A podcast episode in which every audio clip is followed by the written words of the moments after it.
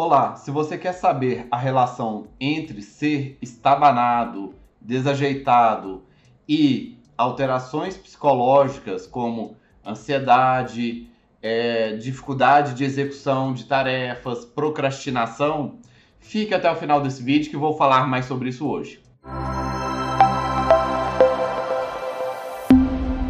Olá, meu nome é Dr. William Rezende do Carmo, sou médico neurologista, fundador da Clínica Regenerate e no meu canal falo sobre dor, sono, Parkinson, emoções, neurologia geral e sempre temos novidades do mundo da neurologia para trazer para você. E se você não quiser ficar de fora, se inscreva no canal e clique no sininho. Assim o YouTube vai te avisar das novidades e não vai perder nenhum vídeo novo. As novidades a respeito do mundo da intersecção do corpo físico e da neurologia periférica e da neurologia central crescem cada vez mais. E cresceu muito o entendimento de uma síndrome que chama Síndrome da Hipermobilidade Ligamentar. O que, que é isso? Quem é uma pessoa hipermóvel é quem tem os ligamentos mais frouxos do que outras pessoas. Todo osso é ligado a outro através de um ligamento. Tem as articulações e para que um osso não fique solto do outro, temos os ligamentos. E o ligamento, ele pode, ele é feito de colágeno e ele pode ser de uma consistência como de um elástico novo, um elástico de dinheiro que tem um, uma elasticidade vigorosa, ele volta para para sua posição normal, ou ele pode ser também feito de um material de colágeno mais frouxo, que permite uma distensão, uma extensão maior, uma deformidade maior da sua extensão. Quem tem a síndrome de hipermobilidade ligamentar tem uma alteração na conformação do colágeno que permite que o, os ligamentos sejam mais frouxos e mais flexíveis. A pessoa consegue fazer isso, por exemplo.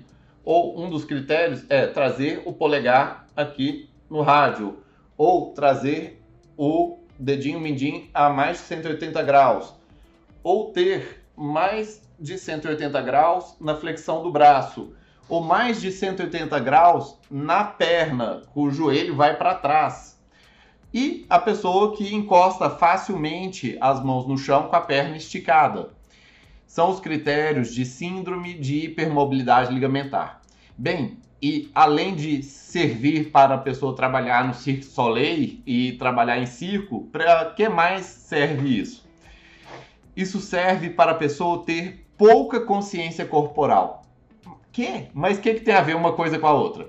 O que tem a ver é que, mesmo que eu não veja a minha mão, mesmo que eu não toque nela, eu sei em que posição estão os meus dedos, em que posição estão meus braços.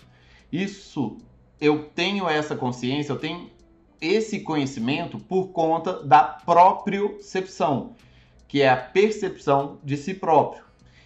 Como que eu sinto isso? Porque em cada ligamento existem receptores, existem é, terminais nervosos com um aparelhozinho que é um receptor que pega a distensão ou não daquele ligamento.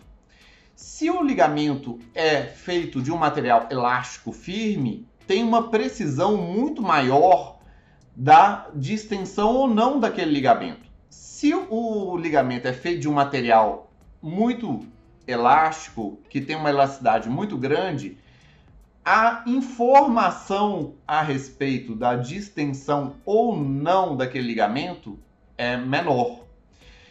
Então, vindo, vamos supor que uma articulação tem ligamentos de um lado, do outro, na frente, atrás, e cada articulação manda receptores para o cérebro e vão todos para o cerebelo, que é essa região de trás do cérebro. O cerebelo ele condensa toda essa informação de propriocepção que vem do corpo e transforma tudo isso num mapa tridimensional em tempo real do corpo. Eu sei, eu tenho consciência tridimensional do meu corpo sem eu ter que ficar vendo para ele ou tocando nele com a mão por conta dessas informações que são oriundas dos ligamentos, que são chamadas de propriocepção. E essa propriocepção ela é extremamente importante para várias coisas. Ela que dá a informação de onde que está a minha mão para que o cérebro controle o movimento. O que, que eu vou fazer? Por exemplo, se algo está caindo e eu vou pegar com a mão, além da visão, importa muito saber exatamente a posição de onde está o braço para que eu faça o trajeto correto e pegue a coisa, o objeto no ar. Se a propriocepção da pessoa não é boa, se ela não tem uma boa consciência corporal, se a informação não é tão truncada, não é tão certa, a pessoa vai acabar errando. Ela vai ser mais estabanada, ela vai para pegar uma coisa, ela derruba algo, ela vai segurar algo, acaba caindo da mão, ela vai andar, ela tropeça, ela vai bater o pé na quina, ela vai ficar tropeçando, ela vai ser uma pessoa com um processamento motor, uma execução motora não tão precisa. Mas por quê? A informação de onde está a mão e a consciência corporal já não é tão precisa desde o princípio. Mas olha que interessante, isso acontece desde o início da vida. Então, é aquela pessoa que tem uma baixa consciência corporal e as por consequência, um baixo planejamento motor e uma, e uma execução motora não tão eficiente. Por quê? A informação chega da propriocepção no cerebelo, chegando no cerebelo, ela é processada, cria-se o mapa tridimensional em tempo real, é enviado isso para os córtex pré-frontais contralaterais através da diásquese cerebelar. A diásquise cerebelar é a conexão que existe da parte posterior do cerebelo com a parte anterior do cérebro, com o pré-frontal. O pré-frontal é responsável pelo planejamento do movimento. A pessoa, ela quer executar um movimento, ela tem que ter um desenho do que ela deseja fazer, ela tem que ter uma intenção do que ela quer fazer, ela desenha primeiro a intenção e depois manda para o córtex motor para que seja executado.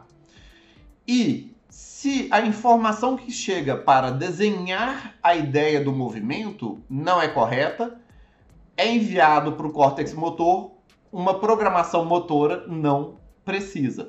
Bem, você que nos está vendo sobre a questão da propriocepção e a execução motora, a consciência corporal, escreva nos comentários o que você está achando disso, pois isso é conhecimento novo e é muito interessante e é coisa realmente fresquinha na ciência e nas neurociências.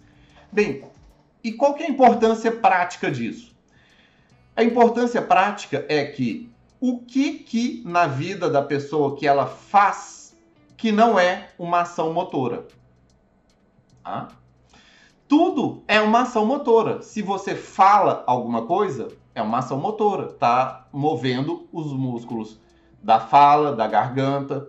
Se você fica parado, é uma ação motora. A ação motora de ficar parado. Se você age, é uma ação motora. Se você age no impulso, é uma ação motora. Se você fica parado, é uma ação motora. Se você faz uma ação de maneira desordenada. É uma ação motora. Ou seja, qualquer coisa que a pessoa execute que não seja pensamento é uma ação motora. E o que foi descoberto é que as pessoas que têm síndrome de hipermobilidade ligamentar, elas têm uma maior tendência a ter dificuldades executivas. Elas têm maior dificuldade de planejamento e execução de tarefas porque elas têm essa dificuldade desde que nasceram. Desde que era bebezinho, que era para planejar uma tarefinha, para fazer um, um, uma ação motora simples, já nunca foi preciso. E ela cresceu fazendo planejamentos motores imprecisos. E essas pessoas acabam tendo mais problemas emocionais, mais dificuldades de autocontrole e mais dificuldades de planejamento e execução. Tanto que é comum de serem pessoas que acabam procrastinando com várias coisas. Bem, O mais lindo de tudo é que a propriocepção ela pode ser treinada. A propriocepção, que são receptores que são dos ligamentos, mesmo que os ligamentos sejam frouxos na pessoa que é hipermóvel, a gente pode treinar o cérebro a funcionar, funcionar da melhor maneira possível com aquele sinal que não é tão bom.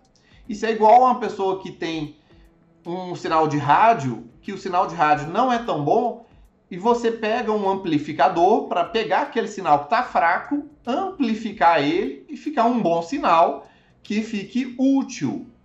Da mesma maneira, através de fisioterapia, exercícios específicos, estimulação magnética transcraniana, é possível estimular a capacidade proprioceptiva da pessoa e, por consequência, melhorar a capacidade executiva dela e o controle psíquico de si.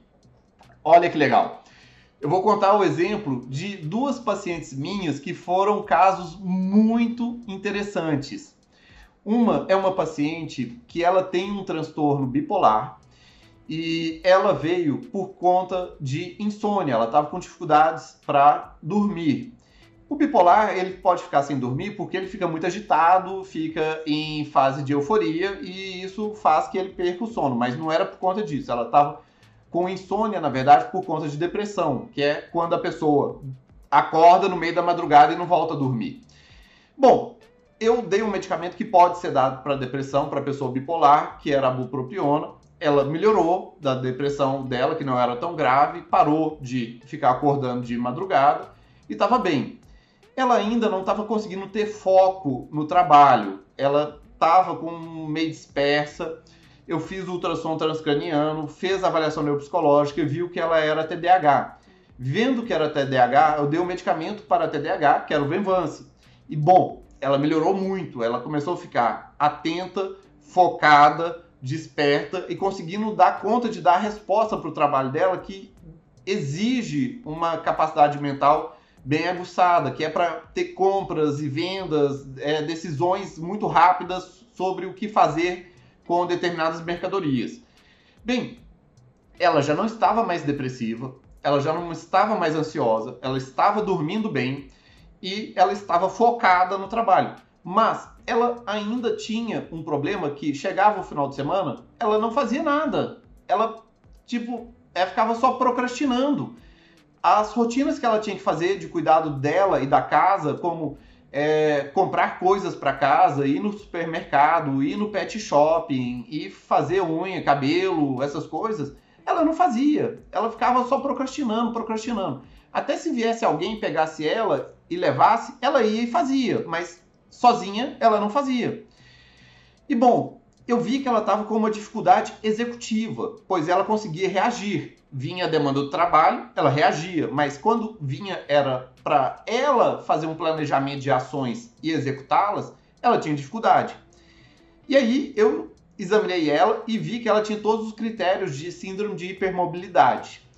Então, eu propus ela para fazer treinos de fisioterapia para ganhar habilidade proprioceptiva, são treinos para treinar propriocepção, para a pessoa ganhar mais propriocepção, e além disso, fazer a fixação ou a ampliação daquele benefício através da estimulação magnética transcraniana, que é uma técnica de neuromodulação. Então, com a fisioterapia para propriocepção mais a estimulação magnética transcraniana, depois de seis semanas, ela voltou no consultório e ela voltou com uma cartinha da psicóloga dela me dando os parabéns e perguntando, que é uma psicóloga que já está com ela muito antes de mim, é, falando que ela nunca viu ela conseguir virar uma pessoa executiva e que tenha capacidade de autocuidado igual ela teve nesse tempo. Ela própria sozinha estava fazendo as coisas. Ela sozinha foi no supermercado, ela sozinha foi no pet shop, ela sozinha foi no salão, ela sozinha comprou presentes, ela sozinha comprou roupa nova e fez as coisas todas.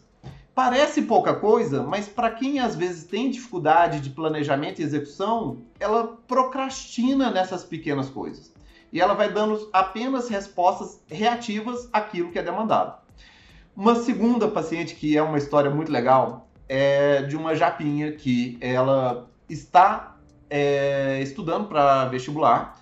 Ela chegou aqui na clínica piscando assim que a mãe estava achando que já era uma síndrome é, japonesa, achando que era síndrome de Meiji e que eles são nipônicos e que era isso, que era para pôr botox. Eu falei, calma aí, vamos ver essa história melhor. Eu vi que na verdade tinha um padrão de tique nervoso. E vendo que era tique nervoso, eu não fiz o botox, indiquei medicamento para reduzir a ansiedade, melhorou a ansiedade, sumiu o tique, acabou o tique. E aí a gente foi ver o que estava causando. Ela estava se sentindo muito pressionada para ter resultados para tentar vestibular para medicina. E isso estava deixando ela extremamente estressada. Bom, depois que fez o tratamento com o medicamento e com a psicóloga, o estresse diminuiu muito. Mas a gente viu que ela tinha também elementos de déficit de atenção. Fez ultrassom transcraniano, fez avaliação neuropsicológica, confirmou o diagnóstico, tratamento. Ótimo. Melhorou muito. Ela fez tratamento com a terapia ocupacional, fez tratamento com medicamento e agora ela conseguia prestar atenção nas aulas. Agora ela conseguia concentrar para fazer uma prova e ficar focada, fazer a prova inteira, focada, bem. Performance dela já melhorou muito. Mas ela chegou para mim e virou: Doutor, já está tudo muito melhor, mas eu não estou dando conta de executar o plano de estudos. Eu fiz um plano de estudos com a terapeuta ocupacional e eu não consigo executar. Eu chego e não faço. Eu presto atenção na aula, eu consigo focar para fazer prova, mas eu não consigo fazer o, executar o plano de estudos. Aí eu, a déficit executivo, tem ainda com dificuldade de planejamento e execução. Então, bora lá. Vamos de novo fazer fisioterapia com treino de propriocepção. Ah, testei ela antes para é, síndrome de hipermobilidade ligamentar e preenche os critérios para síndrome de hipermobilidade ligamentar. Preencheu os critérios, começou a fazer fisioterapia de propriocepção e estimulação magnética transcraniana. Voltou após seis semanas, são duas sessões por semana de físio e estimulação magnética. Voltou outra pessoa, ela falando: Doutor, eu não estou acreditando, eu estou conseguindo fazer o meu plano de estudos. Agora eu vou, eu sento, eu executo, da hora da minha pausa eu pauso, acaba a minha pausa, eu volto a estudar, deem a hora da pausa de novo, eu pauso de novo e não me canso e me sinto muito mais realizada porque eu estou dando conta de executar aquilo que eu estou me propondo. E isso foi muito legal. Foram dois relatos de pacientes que já estão fazendo, tem outros pacientes ainda fazendo que vão voltar com seus relatos, mas esse já tive esse feedback e estou compartilhando aqui com vocês. Bem, se você conhece alguém que tem dificuldade para executar certas tarefas, é um procrastinador nato, é aquela pessoa que tem procrastinação e já não está mais depressivo, já não está mais ansioso, já não está mais com TDAH. Pode ser que a pessoa tenha um déficit proprioceptivo e isso prejudicou ela desde que ela nasceu numa capacidade de planejamento e execução de tarefas e que hoje é possível ter uma solução para isso. Se você conhecer essa pessoa, compartilhe o link desse vídeo com essa pessoa e escreva nos comentários a história que você conhece sobre a questão da procrastinação e dificuldade executiva. Escreva essa palavra, dificuldade executiva, nos comentários e conte a sua história. E dê um like, se inscreva no canal e compartilhe, pois conhecimento quanto mais compartilhado, melhor para todos. Abraços, até mais.